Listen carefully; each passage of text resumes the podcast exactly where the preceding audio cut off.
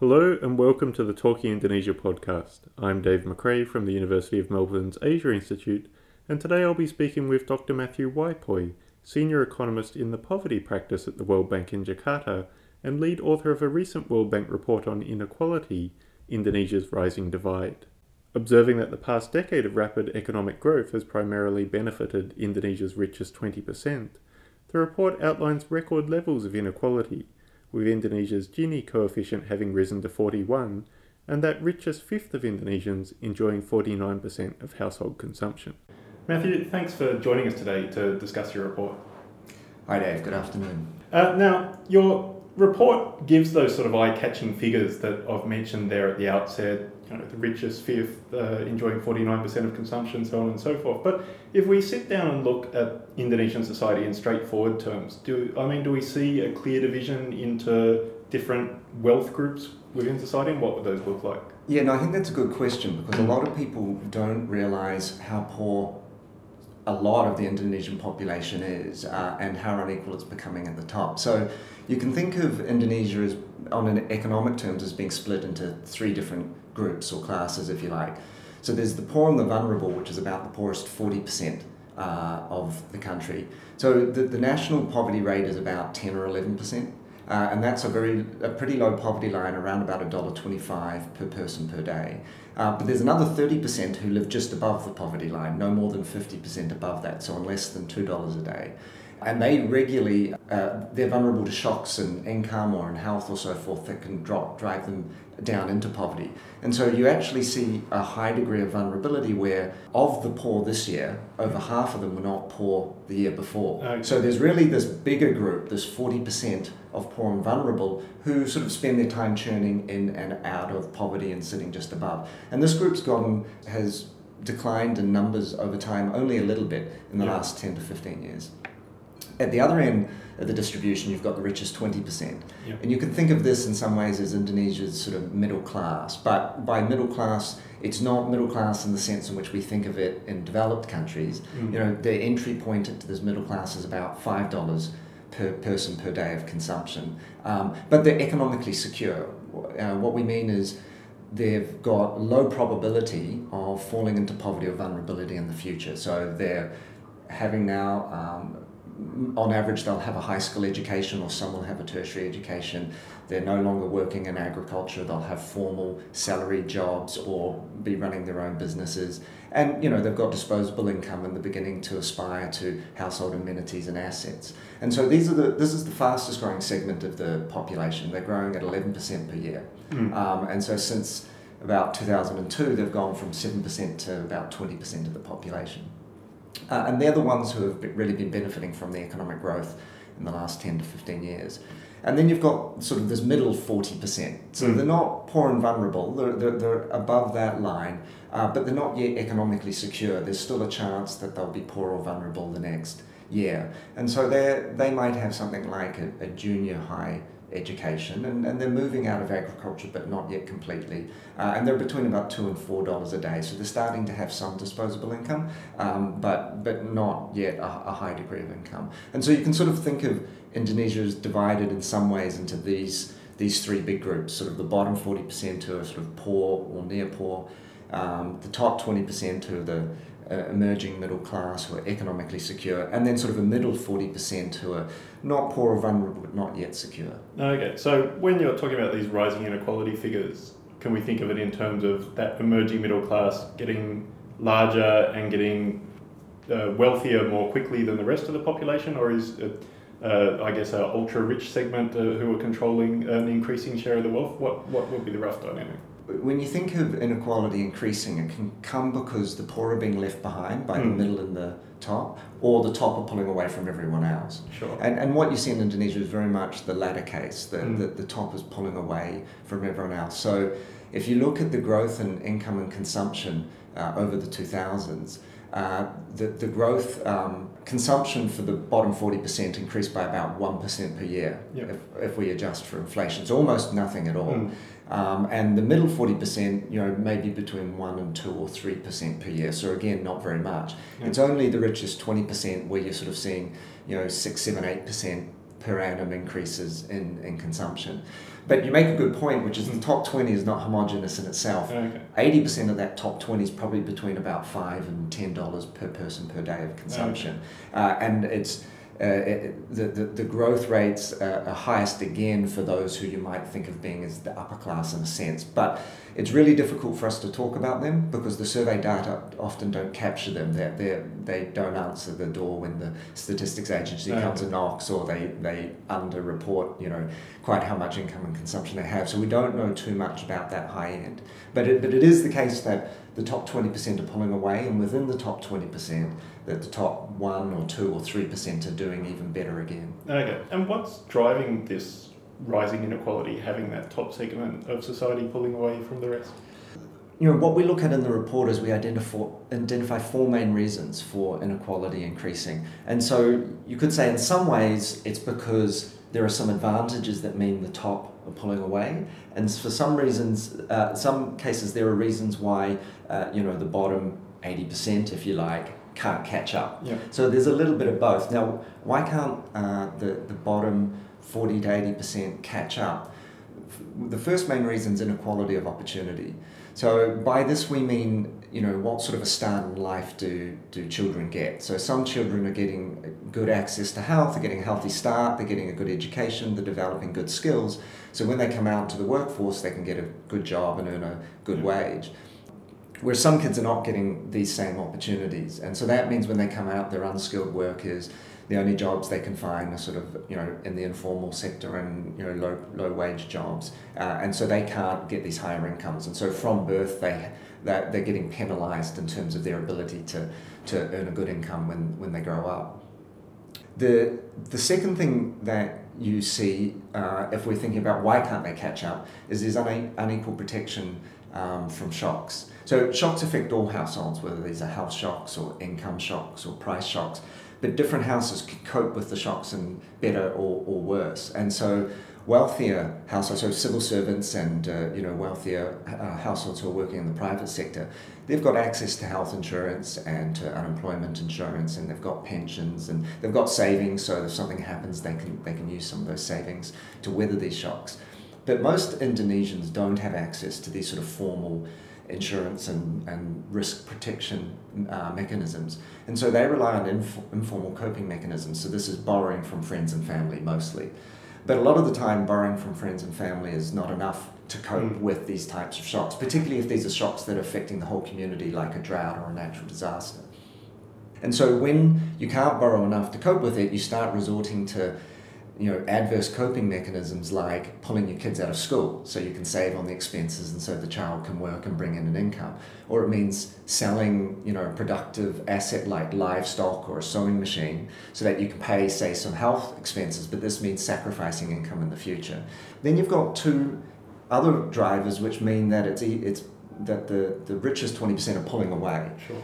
And and the first one of those is a widening wage gap between skilled wages and unskilled wages. Yeah. And so in a in a modern global economy, there's an increasing demand for skill mm. uh, from workers. Uh, and yet, if you ask Indonesian employers, about fifty percent of them say they have difficulty finding the right skills for their workers. So there's this increasing demand, but they aren't finding enough of the workers. So if they do find someone, you know, they have to offer them a good wage to attract them. So you've got this increasing skilled wages over time. At the same time, most of the jobs that are being created are low productivity, informal uh, types of sectors like agriculture, yep. you know, wholesale and retail services, some of the community sectors. And so uh, you've got a lot of unskilled workers coming out, and the only jobs that they're finding are these low wage jobs. So you get this increasing income inequality where, you know, twenty or thirty percent of, of the workers are doing well with skilled wages and, and the, the, the big majority are not.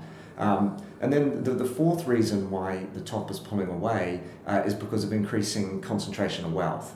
So, you know, you, you introduced by saying, you know, f- the top twenty percent of, of Indonesian households enjoy forty-nine percent of all consumption, yeah. and that's true. But if you look at the ownership of wealth of property and financial a- assets, it's even more concentrated. So, uh, you know, according to, to some estimates, the top ten percent of Indonesian households have seventy-seven percent of all wealth, okay. and the top one percent alone has fifty percent. Yeah. And and this and so this is one of the highest um, in the world for which we have D A R R O M in, in Indonesia. Mm. That's one of the highest levels.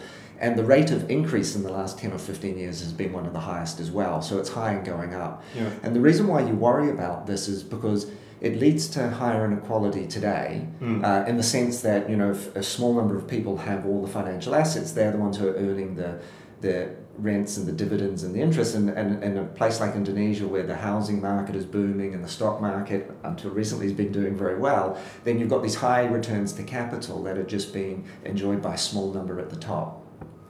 But you also worry about it because it reinforces inequality tomorrow. Yeah. So the children of the small number of, of, of wealthy Indonesian households get a better health and education today, so they'll have mm. more skilled, higher incomes tomorrow, but they'll also inherit this financial wealth, yeah. which means they'll have higher capital-based income as well as higher labour income. So you've got those sort of two reasons, this increasing wage gap between skilled and unskilled workers and this increasing wealth concentration that means the top's pulling away at the same time as the, the bottom and the middle are struggling to, to climb up. Sure, sure. And I mean, surely for any politician, when you're talking about eighty percent of society essentially being left behind, that, you know, that's a very large slab of voters to appeal to. And I recall in the two thousand fourteen presidential election, you know, uh, Prabowo, the losing candidate, and Jokowi, who's now become president, had very different pictures overall, but both were really promising to improve the standard of living of ordinary Indonesians. Um, can you run us through some of the things that the Jokowi government has been doing to, to address inequality, and do they differ to what we saw during the Yudhoyono period? As you said, it was a it was a, a bit hot topic in the lead up to the two thousand fourteen presidential elections, and I think it's very fair to say that inequality is a major concern of the, of the current administration at the highest levels, you know, amongst Jokowi, the president, amongst Yusuf Kalla, the, the, the vice president, and amongst a number of the, the cabinet. I I think they know it's an issue. Mm. They're not quite sure what to do about it, not um, quite sure how to tackle and address it, and they're still thinking it through. And, and and one of the main objectives of the report was to, you know, say why is it going up and, and what what are the most important things to do to do to tackle it. So, you know, I, I think they're still working out what is their inequality strategy. Um, but you can see that there are some things uh, that are being done that are that are different than, say, what was happening under the, the S B Y administration.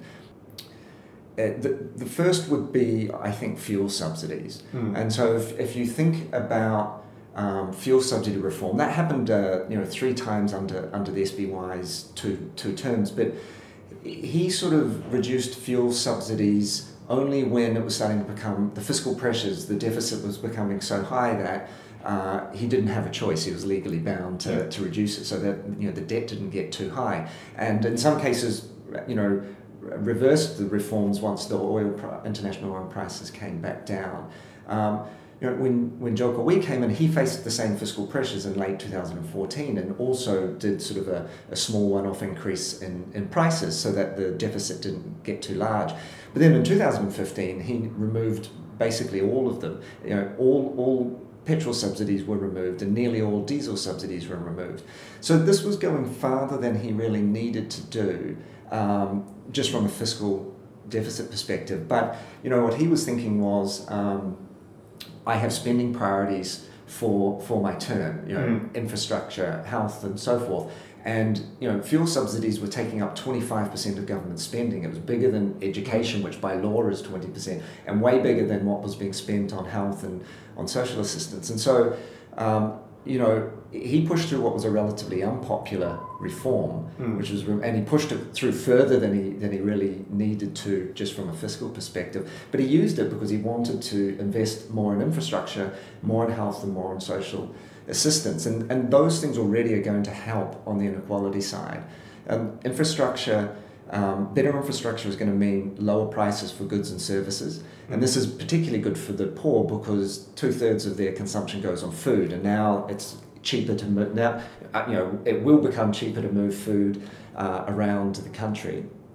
Um, but infrastructure is also going to increase the productivity of workers by connecting people to markets and, and making the overall co- costs of goods lower uh, and therefore making exports more competitive. And so this should lead to, you know, more more jobs and better jobs, higher productivity jobs with higher wages. So the infrastructure should in the, the medium to longer term be good for inequ- for reducing inequality. You know, the investment in health spending is, is needed. And sort of most importantly, he's been increasing uh, the budget for social assistance, for direct you know, cash transfers targeted to the poor and the vulnerable. And for one of the key programs, that budget is doubled in two thousand sixteen over two thousand fifteen. And he's been able to afford to do this mm. uh, by redirecting some of the savings from, from the fiscal subsidies. So, you know, they're, they're taking some actions that are, are definitely positive and, and creating the fiscal space to be able to invest in the policy areas that will reduce inequality both today and tomorrow is, is really important. But I, I think there's still... I wouldn't say there's a clear inequality strategy yet, a coordinated set of policies thought through as into what are the most important areas and what's it going to cost and uh, and so forth. Uh, you highlight fiscal policy in your report as one of the key areas for reform. Uh, what do you think the government should do? You know, when you, you look at the the things that we're, we're sort of saying are the key messages, which mm. is, you know, improve the access and quality of health and education, improve the skills of today's workforce, mm. so they that, so you've got more skilled labour, but also tomorrow's workforce, create better jobs for, for better wages, uh, and, and improve coverage of you know social protection and so forth. You know, a lot of these things are things that are going to take time. Mm. Uh, these are investments in the future, and you might not see them for five years, you may not see them for ten years, you may not see them for fifteen years. You have to do them. Mm. In the long run, you can't address inequality without them. But in terms of things that you can really do that will affect inequality now, yeah. fiscal policy is perhaps your most important instrument. Mm. And so by fiscal policy, we mean it's both the taxes that are raised, and I gave the example of personal income tax, corporate mm. income tax, value-added taxes, raising revenues in different ways. And it's the spending, what you yeah. spend on and how you spend on it. So if we look at other countries and we look at how much inequality is reduced when you consider how unequal market incomes are, mm. that is if you just look at house, uh, household income from salaries and from rents and interest and, and dividends, if you look at the degree of inequality just from uh, the market, and then you look at the degree of inequality after all of the government actions in terms of both taxes, but also transfers and spending, mm. uh, including in-kind spending like uh, health and education. In some countries, the, the Gini coefficient is reduced by five, eight, ten, twelve points, which mm. is a very, very big decrease. Yeah. And in Indonesia, it's reduced at the moment only by two and a half points. Well, you know, this was this was two thousand twelve, two thousand thirteen. This this is sort of under the previous administration, and we're updating this analysis to understand under the new administration what this will look like. But what it meant was the government wasn't doing much with its pack, its framework for taxes and spending to sort of directly try and reduce inequality. Yeah. And this is where the opportunity for the current administration mm. is. And it's already take, the most important side is going to be on the spending side. That's right. Where your biggest lever mm. is. And getting rid of fuel subsidies, which are just, you know, mostly enjoyed by richer households with cars, mm. and using that money on infrastructure and health and education and social assistance is a good start. But you need to also be spending on the right areas and in the right ways. So the, the social assistance spending is still, even though it's increased in the two thousand sixteen budget, it's still much lower than other countries in the East Asia region and, and quite a bit lower than developing countries around the world. So quite a bit more can be spent. And, and, and social assistance is the most cost-effective way of reducing poverty today. You know, targeted cash transfers to the poor and vulnerable, you know, are, are going to be dollar for dollar the best way of, of reducing inequality today. Uh, I mean, Jokowi's political platform, as far as I see it, uh, has a lot to do about direct spending uh, and personally identifying himself with programs like his Healthy Indonesia card, uh, yep. which builds on the sort of universal health insurance program sort of set up un- under the previous government, uh, the Smart Indonesia card. Why doesn't that policy focus and such a central part of his platform, his pitch to the voters, result in higher social spending? Why is it still at levels sort of comparatively low within the region?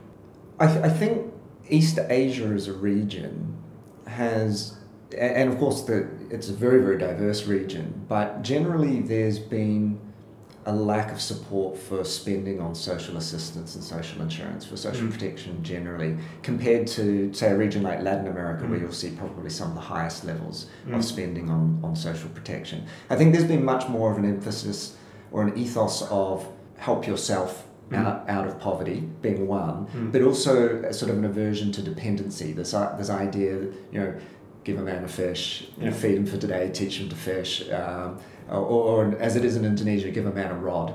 Um, and, and so I, I think there's sort of generally, both in Indonesia and, and in the region, more g- generally been sort of this suspicion about social assistance that it creates dependency and it's not the right way to, to, to raise the, the, the poor out.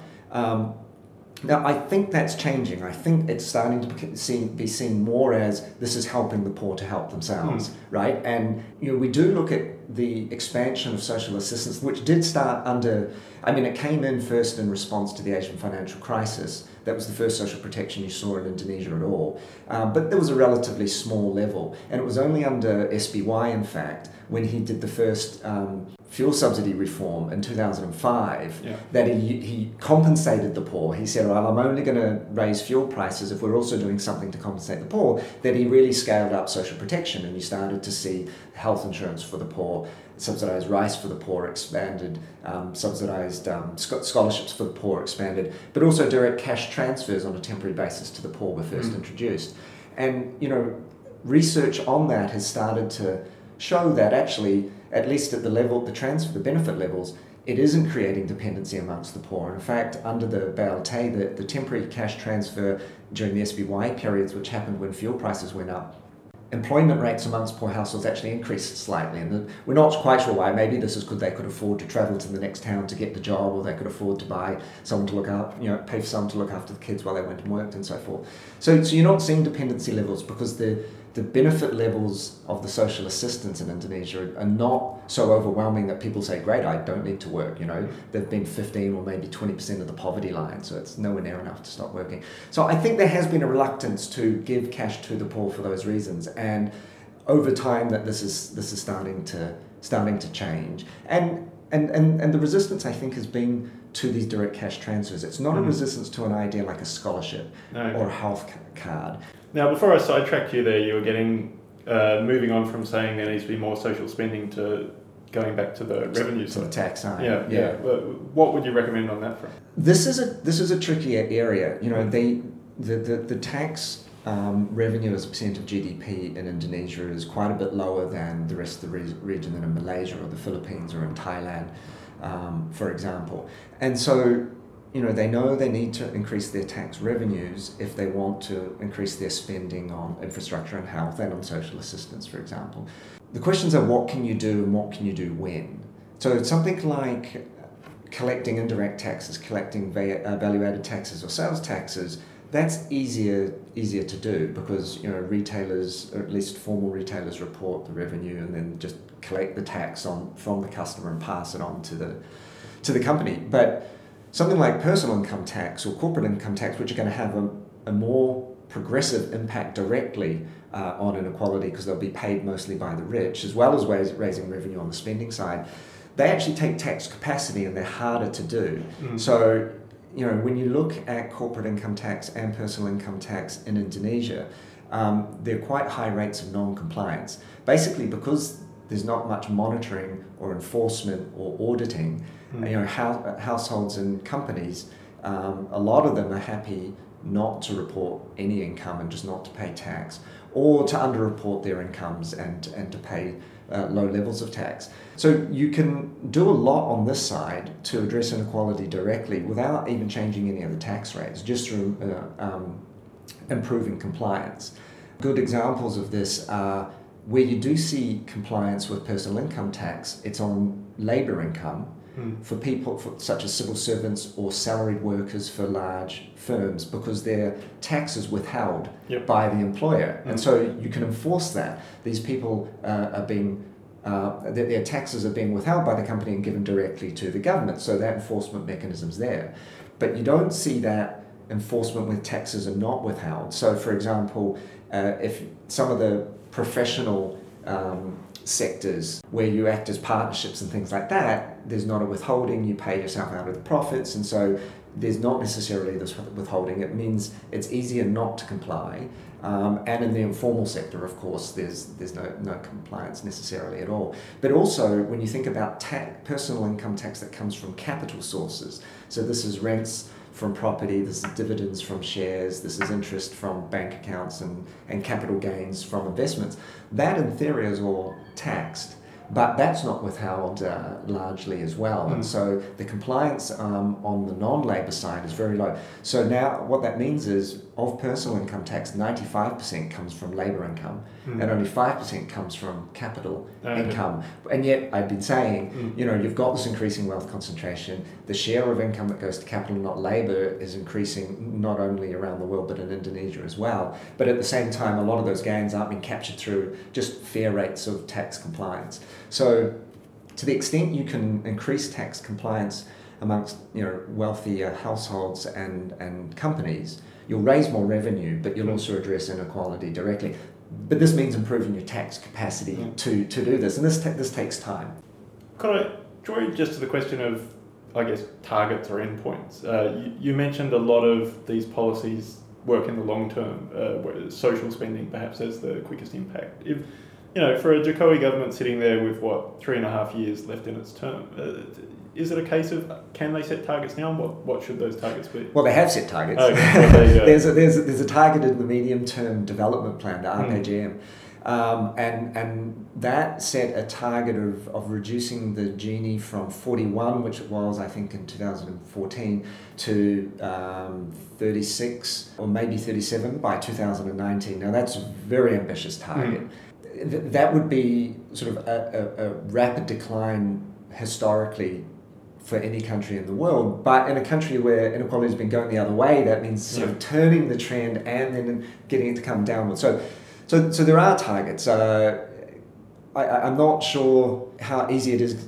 to ultimately to meet that target. That, that that's ambitious, but you know, even stopping the increase uh, and reducing inequality, you know, in, in Gini terms by, by a point or two would be a major accomplishment, mm. a significant accomplishment. So I think they, they need to be doing, so they, they want to be thinking about two goals. One is putting in turn the investments, the long-term investments that are going to really reduce inequality, inequality of opportunity and inequality of outcome in ten and fifteen and twenty years' time, for which they're not mm. going to get the credit. Mm. Uh, but making those investments anyway, while at the same time doing some of these shorter term measures which can be used to address poverty and inequality in the next year or two or three years, um, and then and then they'll get some of the credit for that. So, you know, what what would what would be fantastic? Um, what would we look back in three or four years and say, look what they did, and go, that's mm.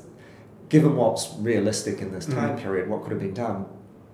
They can certainly do a lot on the poverty side. It's easier to reduce the national poverty rate because there is a, a lot of the poor sit just below the line. Mm. And so to the extent, if they significantly expand the coverage of their social assistance, so the, the you know the key cash transfer program at the moment covers maybe five percent of the population, and they're talking about, you know, doubling that to sort of, you know, maybe nine or so percent this year. But that's still a lot lower than the equivalent programs in Brazil, Mexico, which cover twenty-five, thirty percent of the poor and vulnerable, of the population. So, you know, mm. these are poor and vulnerable households. And a country like Brazil has managed to bring down its inequality significantly, in part through big investments in education, but in part through um, uh, these cash transfer programs to the poor and vulnerable.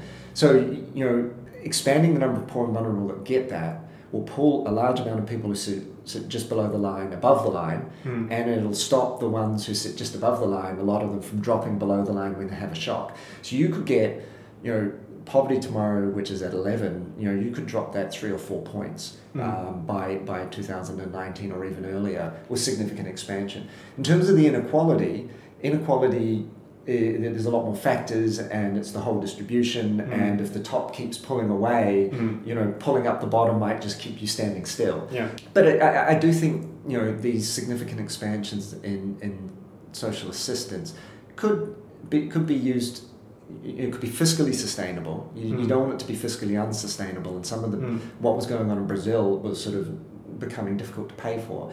But you could increase the coverage and the benefit levels in a way that you could keep affording to pay for them, um, but you could reduce the Gini by one or two points, no. I think. So would they hit their target of two thousand nineteen? It's pretty ambitious, but would they get sort of a significant way towards that? Yeah. Now, there's a lot more I could ask you, but we're well and truly out of time. So uh, thanks so much for sharing your insights with us today. It's been great. Thank you. That was Doctor Matthew Wai-Poi, Senior Economist in the Poverty Practice at the World Bank in Jakarta and lead author of Indonesia's Rising Divide. Tune in for the next Talking Indonesia podcast with my colleague Ken Setiawan on the twenty-fourth of March. And don't forget you can listen to the entire Talking Indonesia archive at the Indonesia at Melbourne blog or subscribe via iTunes or Stitcher. Until next time, this has been the Talking Indonesia podcast.